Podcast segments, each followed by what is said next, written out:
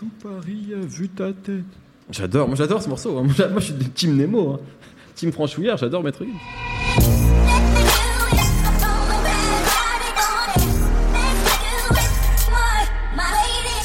Bonjour, bonsoir à tous, c'est Mehdi Maizier et comme d'habitude je suis très heureux de vous retrouver pour un nouvel épisode de No Fun.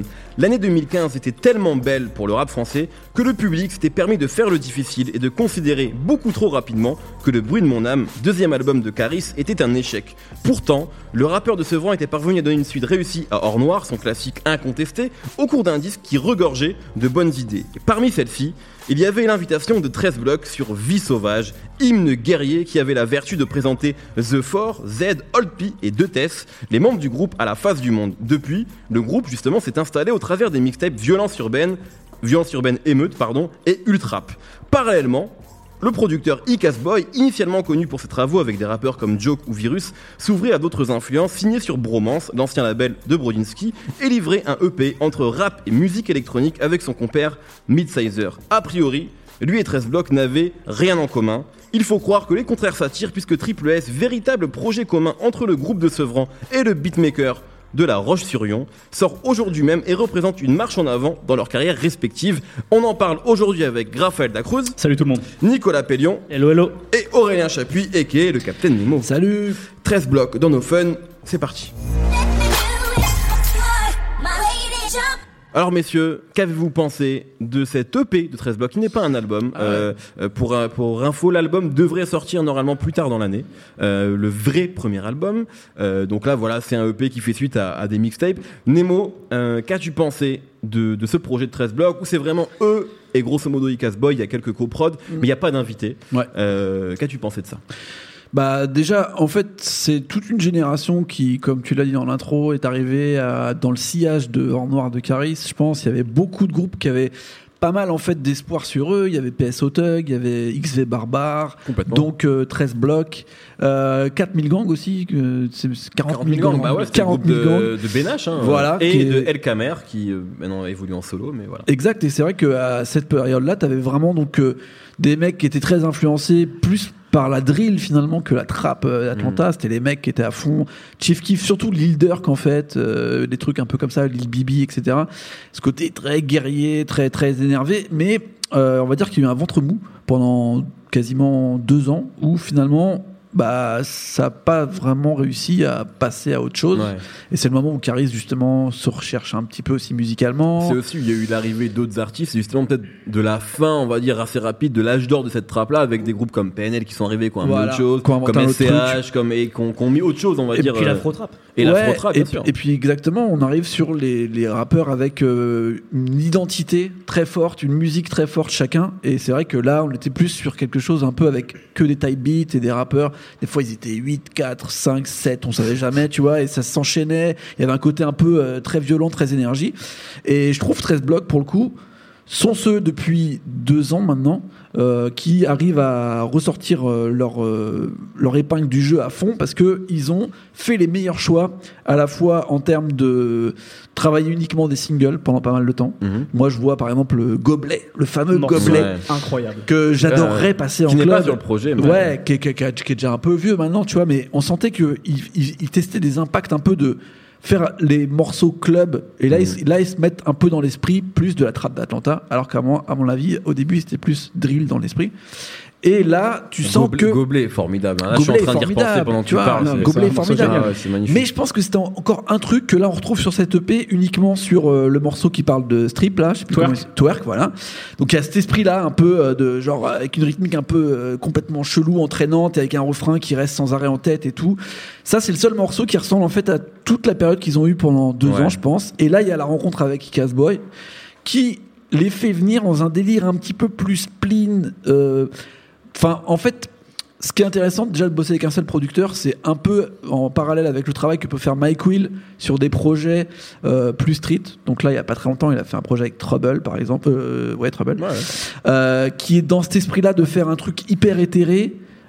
qui laisse plus de, pos- de possibilités dans, dans, dans la mélodie, en fait. C'est là où 13 blocs ressort vachement tous.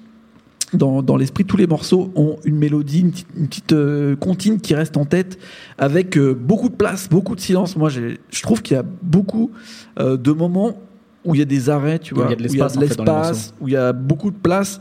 Ça, c'est la trappe de maintenant, tu vois, à fond.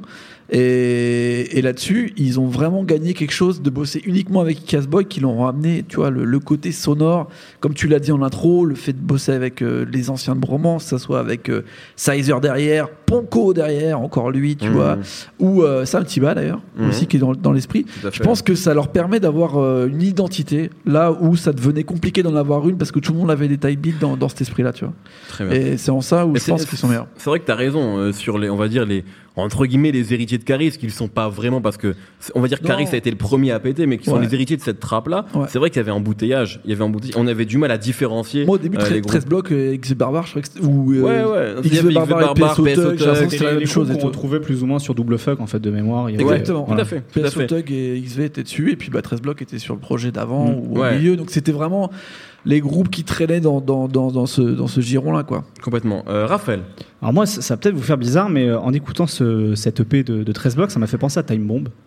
Pour une bonne raison, c'est qu'en fait, Time Bomb, d'une certaine manière, ils se sont réappropriés le son du Bootcamp Click, donc cette espèce de son euh, sombre, Ouais. new-yorkais hyper compressé, pour en faire un truc très parisien. Et là, en fait, 13 blocs, ils se sont réappropriés, comme tu dis, cette espèce de, de trap euh, sinistre, métro booming, etc. Ouais. Pour en faire, euh, en fait, pas de la trappe de grossiste hyper grotesque que faisait Caris, au point que parfois bah, c'était drôle, parce que Caris c'est un mec Mm. qui, qui est énormément drôle, mais pour faire un truc beaucoup plus ancré dans le réel, de, euh, c'est de la trappe de dealer de shit en fait. C'est pas de la trappe de j'ai, des kilos de cocaïne dans, dans, Mm. dans ma maison piège, quoi. C'est Ouais, vraiment ça. Il y a un truc beaucoup plus, euh, beaucoup plus, beaucoup plus terre à terre. Exactement. En fait, ils font la synthèse. J'allais y venir. Ils font la synthèse entre cette espèce de, Entre de- Or Noir et, et le monde ou rien. en gros, un c'est un peu, hein, ça. un C'est un peu. ça. C'est-à-dire qu'il y a, notamment avec un mec comme De Test, il y a un truc hyper agressif, hyper, euh, hyper, euh, hyper bestial. Ah, Ouais, ouais. couilles, hein. Et puis en même temps, il y a un mec comme Z qui est, euh, lui, euh, hyper mélodieux, qui fait beaucoup les, les, Et les refrains, qui est un etc. peu celui qui ressort un peu, je trouve, du groupe. Bah, Même s'ils sont, ils sont tous bons, mais voilà, il y a un tu truc. Tu parlais de Mike Will et voilà, si on veut faire un comparaison avec Ray Schremer, c'est un peu le, le Ouais, ouais. Non, c'est ça. Est-ce que c'est un peu le Joker? Peut-être aussi, ça, ouais, on pourrait faire une comparaison, c'est ça, vrai, c'est le entre la MZ et 13 blocs, Ouais, ouais, ouais. même s'ils sont pas sur le même registre, mais c'est vrai, il y a- je trouve que Z ressort beaucoup. Ouais. Ouais. Après, après, je trouve qu'ils ont, en fait, ils arrivent tous à un peu imposer leur personnalité sur, euh, au fur et à mesure en fait des projets Ouais, qui sortent. vrai. Et là, et là, c'est de plus en plus le, le cas sur, euh, sur, euh, sur, sur cette EP. Parce qu'ils ont un réel. Ouais. Et euh, mais voilà, en tout cas, il y, y a un truc en fait de. Aujourd'hui, j'ai l'impression que ces mecs-là ont digéré complètement la trappe et la drill justement, qu'ils arrivent à en faire un truc beaucoup plus collé en fait à la réalité française ou en tout cas des, des- des banlieues de la petite couronne et notamment du 93 parce que euh, c'était Despo à l'époque dans un morceau, il disait en gros, il, il faisait une espèce de cartographie de la banlieue française où il disait 92 c'est euh, c'est c'est les mecs, c'est les grossistes, ils ont des, des grosses bagnoles, dans le 94 c'est les bracos et dans le 93 c'est euh, c'est les violences urbaines. Et en fait, c'est un peu ça là ce qu'ils arrivent à faire, c'est-à-dire il y a le côté hyper violence urbaine qu'on retrouve un peu chez un mec comme Kalash Criminel, un peu cher à vif, tu vois, un peu, Bah, un peu ouais, nerveux. Sevran, hein. Sevran toujours. Et, euh, et par contre un truc voilà beaucoup plus euh, blues du dealer mais tous les jours en fait. C'est-à-dire le mec qui a euh, qui a à un moment d'ailleurs je crois qu'il y en a un dans, dans un morceau, je crois que c'est dans le premier, il dit euh, j'ai la somme et le morade dans les chaussettes ou un truc dans le genre. Et, euh, et c'est un peu ça en fait qu'on retrouve qu'on retrouve un peu sur cet album et, et j'ai trouvé ça cool parce que en fait il, pro- il, il- il développe l'identité du groupe en même temps qu'ils arrivent à, à se réapproprier toutes ces, toutes ces influences, euh, toutes ces, tous ces trucs qu'ils ont écoutés pendant des années. Et Casboy, il leur, a- il leur apporte justement un truc musical idéal pour ça. C'est-à-dire que c'est pas, c'est pas du sous métro booming. Dans des prods, en fait, il y a plein de moments où il fait plein de variations. Ça va être dans, ça va être dans les drums, ça va être dans les mélodies. Il y a des trucs vraiment très cool. Et tu parlais de comptine, et c'est vraiment ça. Il y, a y une espèce de, de truc euh, hyper. euh, hyper euh, aigre-doux dans les mélodies qui Ouais. colle très bien en fait à ça c'est-à-dire c'est pas les trucs planants à la PNL justement Mhm. c'est un peu plus nerveux et en même temps euh, il y a une espèce de mélancolie qui se dégage de tout ça qui est vraiment intéressante sur cette EP En tout cas, il faudrait presque faire un focus sur euh, Sevran aujourd'hui parce que ils ont, ouf, hein. ces dernières années, ils ont quand même livré pas mal de rappeurs super importants. Mm. Évidemment, Caris, Kalash Criminel, euh, 13 blocs, il y a Dabs aussi. euh, Dabs qui est Ouais. super il y a, chaud. il y a Maes Euh, Il y a Maes, Maes, bien sûr. ouais. Enfin voilà, et sûrement d'autres qu'on connaît pas encore, euh, mais ou qu'on oublie là. Mais voilà, donc il y a une vraie école en tout cas de rap qui sont d'ailleurs différents. Euh, mais mais voilà, c'est un fournisseur un peu numéro un aujourd'hui de, de talent dans le rap français. Après, le seul truc qui manque, je trouve, c'est peut-être euh, plus d'application dans l'écriture. Il y a des moments en fait ils ont des fulgurances Hmm. et des moments il y a des, il y a, il y a des creux totales. Et c'est en fait c'est les quatre. hein. Là je suis, c'est vrai. c'est vraiment les quatre. En fait il y a des moments où c'est- c'était totalement creux. Mais il y a, il y a des moments ils ont, ils ont des fulgurances, il y a des images hyper hyper marquantes. Donc je pense en, fait maintenant voilà ils ont la musique, ils ont l'identité du groupe, ils ont les identités individuelles. À mon avis il faudrait qu'ils progressent là-dessus.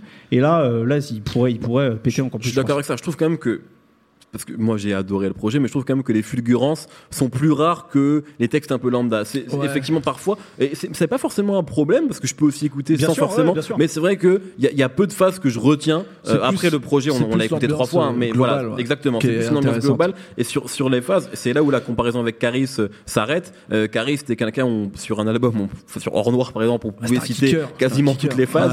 Euh, là c'est clairement pas, pas pas le cas. C'est différent. Euh, Nico. Euh, déjà, moi j'a- j'avais adoré Vite Sauvage sur l'album de Caris Ouais. au départ. J'avais connu comme ça, je Ouais, pense comme bah, tout le moi monde. aussi, je les ai découverts. euh, Et, euh, au début, 13 blocs, ils- 13, ils viennent de Marseille. J'ai complètement côté de la plaque. Non, mais mais j'avais adoré ce morceau. on- ouais. Je trouvais qu'on retrouvait, euh, c'était assez rare euh, dans un album en français, un côté Flocavilli en français en fait, un côté meute. Euh, ils rappaient des fois tous en même temps sur le sur le pont et sur le refrain, ils rappent tous en même temps et pas la même chose. Mm. c'est vraiment un truc, un truc qui est Ah, presque guerre, guerrier, tu vois. Euh, puis déjà on retrouvait ce côté euh, où ils sont tous différents. Ça commençait avec, euh, je pense, ça, ça devait être euh, deux deux tests, c'est ça Ouais. Celui, en fait, celui qui a la grosse voix, Ouais, qui rappe ça, comme un tank. Ouais. Moi, qui en fait me faisait penser à un mélange entre Monseigneur Mike, j'avais déjà dit, c'est assez Mm. bizarre, et AP du 113 en fait. Mm. Euh, et, et derrière les autres qui sont plus mélodiques. Et c'était vraiment assez fort. Et en fait, tout, le, le- le but de ce truc-là, de cette EP, euh, c'était d'arriver à les canaliser, mais sans effacer cette énergie et cette synergie de groupe qu'ils avaient déjà en fait. Et je pense que c'est ça le, le- le premier vrai gros point fort, Ouais. C'est qu'ils ont réussi à garder tout ça. Après, c'est vrai que c'est un peu ce qui a été dit. On pourrait leur reprocher de bah, de pas s'étouffer dans l'originalité, parce que en gros, euh, du rap de Big Raver, on connaît ça euh, depuis Mhm. longtemps en France et pas qu'en France, et que les prods d'Icas Boy, c'est vrai que c'est très métro boomin. Euh, le métro, mais un métro boomin particulier en fait. Euh, le métro boomin qui est devenu plus atmosphérique, celui de Savage Mode, mais peut-être encore plus celui du- de l'album avec Nav, euh, où- Ouais. où il y a, euh, il y a des, en Ça fait, il y a des- Perfect Timing. si c'est ça, perfect aussi, timing, ouais. ouais. Où il y a en fait cette espèce de, de fréquence un peu, un peu désaccordée, truc un peu dissonant, qui font que ça devient euh, très onirique, en même temps un peu bizarre. euh, Ce côté un peu spleen en fait dont parlait Raph, je crois que ça, Ouais. ça vient un peu de ça. Euh, et il y a tout, euh, tous les tics en fait de Metro Boomin, on les retrouve à un moment ou un autre, genre la mélodie en reverse, les espèces de, de mécanismes électroniques ou euh, vraiment tous ces trucs sont là. Mais en fait, ce qui est, ce qui est fort, c'est que jamais on se dit tiens ça c'était le morceau. Oui. À chaque fois, voilà, c'est juste que c'est c'est des codes que AKS Boy maîtrise. Et je pense aujourd'hui comme personne d'autre en France. Mm. Et il les, il les réutilise, il le refait. C'est une inspiration qui est nette, il est trop boumine, mais c'est pas de la copie en fait ce qu'il fait. Et ça qui est intéressant. ouais, Il y a toujours une idée originale. Là, je, je relisais mes notes. Il y a un morceau qui s'appelle Calibre, dans lequel il y a une espèce de basse G-funk, une espèce de, ba- de basse, Il y a deux morceaux comme ça, je crois. avec une un espèce de basse hyper californienne. Ouais, ouais, il justement, il va, basses, ouais. il, il va rajouter ça, tu vois, à ces ambiances Ouais. très, euh, très 21, 21 Savage, ce genre de choses, ouais. qui fait que ça sonne complètement original parce que t'as pas l'impression d'entendre ça chez Metro Boomin. Exactement. Et, Et c'est intéressant, juste euh, l'évolution d'Icas Boy, parce que moi je le, je le suis depuis un moment. Je l'avais interviewé, je crois, un truc en 2011, et Icas Boy il produisait surtout pour Virus V2E et ce genre de rappeur, et c'était vraiment genre euh, à la JD. Tu vois, c'était ce genre de producteur euh, MPC, Sizer, mais vrai- c'était Bah, ouais, Sizer aussi. là, ouais. Et ils viennent à fond de là, il, il le revendique et il adore. euh, bah, le nom de Midsizer d'ailleurs est en référence à un titre de JD qui s'appelle comme ça. Mais voilà, et Icas était vraiment là-dedans et aujourd'hui plus du tout. Et c'est intéressant de voir. Et c'est l'auteur hein, du fameux du On est sur les nerfs de Joe qui était quand même Mm. une prod.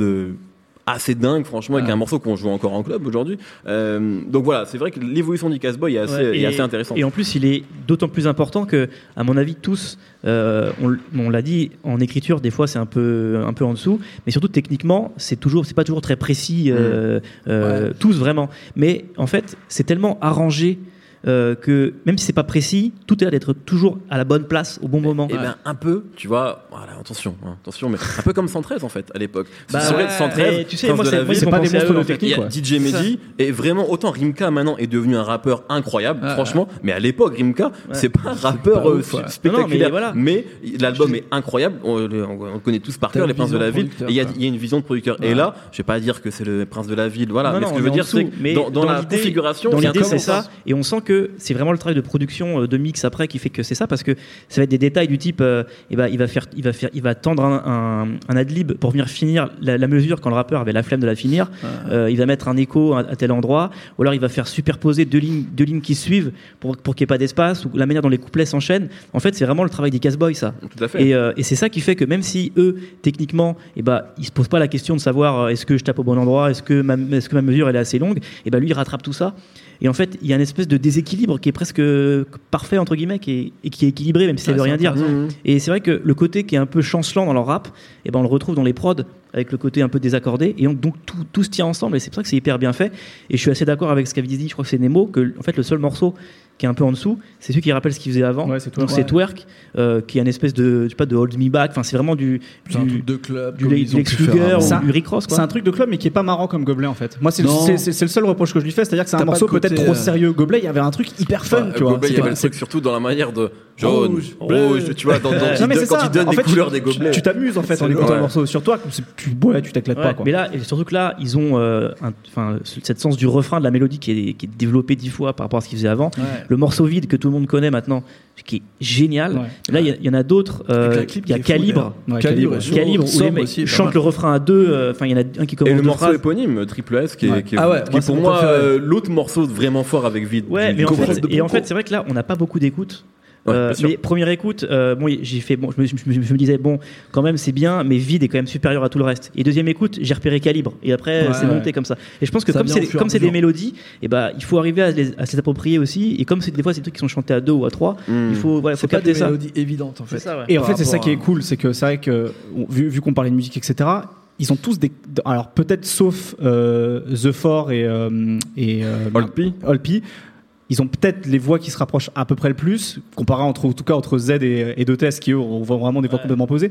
Mais c'est vrai que ça fait du bien dans des, dans des morceaux qui font entre euh, 3, 30 et 4 minutes d'avoir cette variation de voix en fait. Ouais, Ces vrai. variations de timbres vocaux, cette manière aussi de, de jouer de leur voix, parce qu'ils font pas du tout la même chose tous les, tous les quatre avec leur voix, qui est hyper intéressante et qui, euh, qui justement sur ces mélodies qui peuvent être hyper, euh, hyper euh, sinistres, hypnotisantes, etc., Mhm. d'avoir toutes ces variations en fait. Surtout ils- sur le style de rap qu'ils font. ouais. Exactement. Ah ouais, ça fonctionne hyper bien. Et ça, c'est vraiment cool aujourd'hui d'avoir un groupe comme ça, Ouais. justement, qui, euh, qui arrive à jouer des, des, des timbres de voix, parce que ça reste quand même de la musique, et euh, qui arrive à avoir cette espèce de complémentarité dans les sonorités. Ah, puis tenir des morceaux comme ça, on sait que c'est difficile avec un groupe de 4 personnes, tu vois. Maintenant où les morceaux ils durent, euh, le, le canon des morceaux c'est 1 minute 30, 2 minutes 30. Mhm. Là tu te retrouves avec des morceaux de 4 minutes 30, parce qu'il faut quand même que chacun ait au moins 12 mesures, Ouais, tu vois. ce qui est long hein, aujourd'hui dans bah le rap. hein. ouais, c'est hyper long et en même temps tu t'en pas long là à l'écouter. Non, parce que même il y a des moments, comme je disais, il y a les trucs des silences et tout. Tu vois, c'est c'est vrai que Icas Boy fait totalement partie et, du groupe, et c'est là où on voit que euh, euh, ça y est, en France aussi, on a ce- cet aspect de genre euh, un disque, c'est un rappeur et un producteur. Tu vois, on a souvent parlé de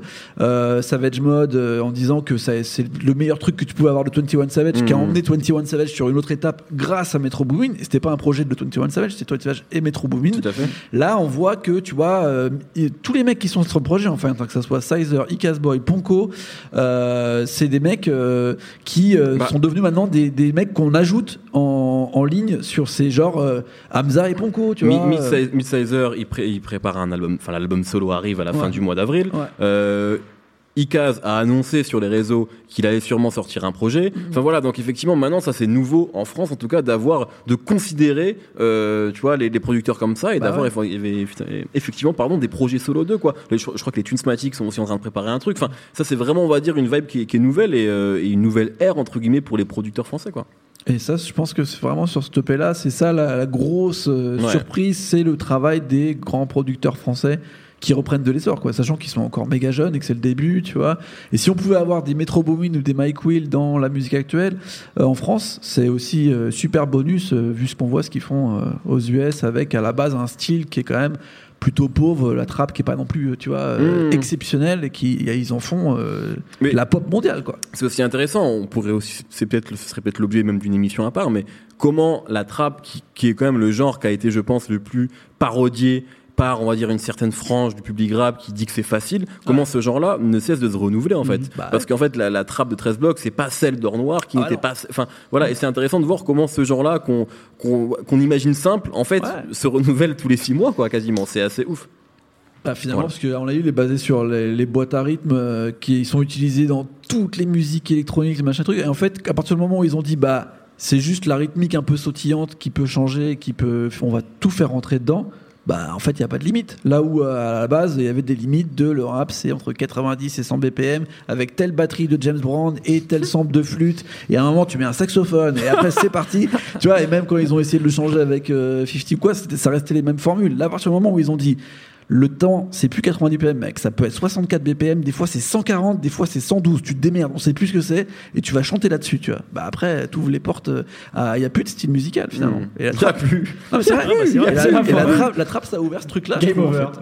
Bah, Là où- le, le plus- le meilleur exemple de ça, et je pense qu'un jour il faudra lui consacrer un open, c'est XXX Tentation, Ah, voilà. euh, qui voilà, c'est c'est compliqué, on ne sait plus, on nous sommes perdus. on a le point Godwin. On a le point Godwin Ah, putain. de l'histoire du rat, exactement. Merci beaucoup. Je crois que euh, si vous nous écoutez, vous avez compris euh, que nous avons aimé, beaucoup aimé même, ce projet de 13 blocs qui s'appelle Triple S. Messieurs, c'est l'heure euh, des coups de cœur en lien ou pas avec euh, 13 blocs. Et commençons avec toi, Nico.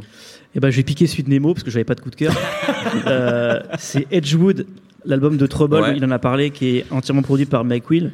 Euh, Trouble, euh, au départ, c'était un mec euh, qui rappait à peine. euh, en fait, il avait sorti une première mixtape qui s'appelait, je, je sais plus si c'est tout, euh, 27 décembre ou 17 décembre, je sais plus, qui était en fait le jour de sa sortie de prison. Et c'était un truc, c'était hyper violent, mais même dans, dans sa façon de rapper, en fait, t'avais l'impression qu'il rappait pour pour te, te faire peur tout le temps. Et après, Ah, il y a eu sa rencontre avec Young Thug, qui, qui l'a fait un peu, euh, alors pas se calmer dans les textes, mais dans la façon de rapper, où il est devenu un peu, un peu plus actuel, un peu plus mélodique, etc. Et je trouvais, je trouvais qu'il se perdait un peu en faisant ça, euh, non pas parce que euh, c'est nul quand c'est, ça fait moins peur, mais parce que euh, il avait un peu perdu son identité. Et là, progressivement, il revient à un truc qui, qui est Qui plus peur. unique en fait. Ça, ça fait. En fait, ça fait moins peur, il est moins énervé qu'avant, mais au moins, on pense pas à Migos et Young Thug en l'écoutant. Ah. Euh, et en plus de ça, vu que c'est entièrement produit par Mike Will, euh, il y a une espèce de, de cohérence sur tout le truc qui est assez impressionnante. On a l'impression d'écouter un film en fait. Et, et en fait, j'ai appris aujourd'hui que c'était la BO d'un film euh, qu'il allait sortir qui s'appelle- Edgewood. Je savais pas du tout. Et c'est vrai que ça ressort.